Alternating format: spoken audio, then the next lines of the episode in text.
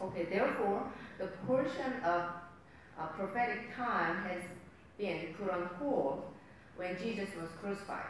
And this leaves us with seven years of prophetic time yet to be fulfilled. So we are in the middle of a gap time. So I, I have a different picture to explain uh, here. Uh, this is the original picture with the first calculation, and I inserted lunar calendar time. So here, a gap between 476 years and before the seven years is often called great parenthesis. So which corresponds to the current church year, church age that we are in right now. So this gap will come to an end with the rapture. So which will end, which will then lead into the seven years great tribulation. During the time, the Antichrist, the Gabriel call, the people of the ruler, will make a deal with the nation of Israel, only to break it after three and a half years, and defile the rebuilt temple, and which lead into the second coming of Jesus.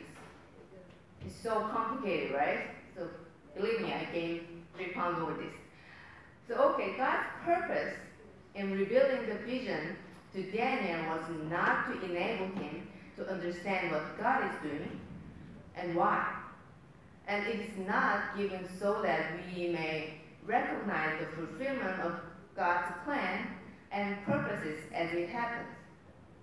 He revealed to him and us some of what lies ahead, uh, some suffering, and even the appearance of defeat.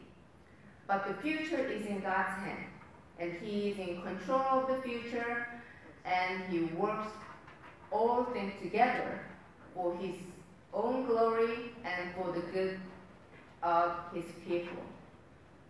So we don't have to know the, all the timeline and stuff, but so we, if we know who God is, we know all we need to know.